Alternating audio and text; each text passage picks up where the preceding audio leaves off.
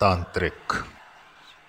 United States of America के Georgia नामक प्रांत के प्राचीन अभिलेखों में एक ऐसी तांत्रिक वृद्धा का उल्लेख मिलता है, जो इस क्षेत्र में सिर्फ़ चार महीने ठहरी तथा इतने ही दिनों में वो आफत करके रख गई।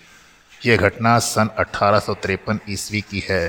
तेरह नवंबर को एक बुढ़िया अपनी चार बिल्लियों के साथ न जाने कहाँ से आई और फोर्ट वेनिंग क्षेत्र के ट्रेलर पार्क के समीप एक फूटे खंडहर में डेरा डालकर रहने लगी।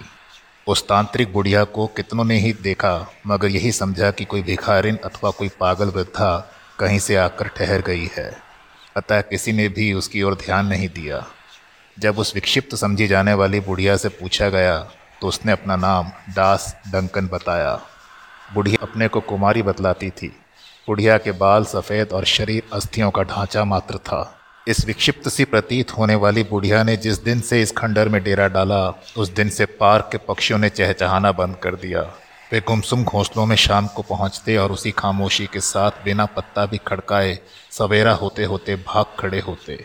दिन भर उस क्षेत्र में कोई भी पक्षी दिखलाई नहीं पड़ता। एक सप्ताह भी नहीं बीता कि उस उपवन में धुंध छाई रहने लगी। वो धुंध भी कुछ अजीब थी। उस धुंध में ना तो कोहरे जैसी नमी थी और ना धुएँ जैसी घुटन। लगता था अंधेरा ही हल्की बदली शक्ल में इस इलाके पर छा गया है। उस वक्त हर चीज़ धुंधली दिखाई पड़ती। आँखों में बहुत खराबा आया, पर जिस प्रकार से हर वस्तु धुंधली दिखती है, ठीक वैसा ही धुंधल का उस पर गिरा रहने लगा। इस ओर से निकलने वालों ने किसी अज्ञात भय से इधर से आना जाना बिल्कुल बंद कर दिया।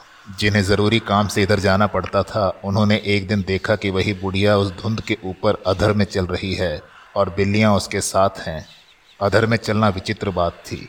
उक्त घटना को सैकड़ों लोगों ने देखा। घटना क्या देखी सभी सकते की हालत में आ गए। ये सिलसिला कई दिन तक चला।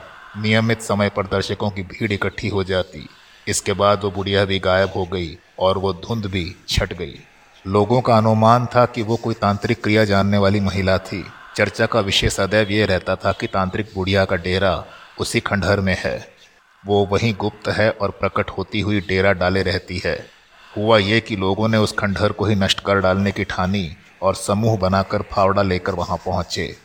समूह अभी खंडर तक पहुँचने भी ना पाया था कि एक भयंकर चक्रवात उस क्षेत्र में अचानक प्रकट हुआ, जिसने उन सभी को उछाल कर पटक दिया।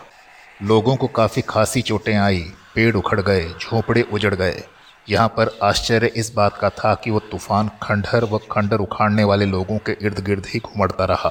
और पंद्रह मिनट तक उन्हें त्रास देने के उपरांत स्वतः ही समाप्त हो गया। लगातार चार महीने तक ये उथल पुथल बराबर चलती रही। बाद में अपने आप ही उस बुढ़िया और उसकी हलचलों का न जाने कहाँ पलायन हो गया। लोगों को वो बुढ़िया जीवितों की तरह से दिखलाई देती थी, किंतु वस्तुतः वो थी अद्भुत प्रेतात्मा। जानकर उसे मरण से पूर्व तांत्रिक क्रियाओं से आजीविका कमाने और सदा षड्यंत्रों में संलग्न रहने वाली प्रकृति ही की बतलाते थे। मरने के बाद भी वो डरावने नाटक रचती रही।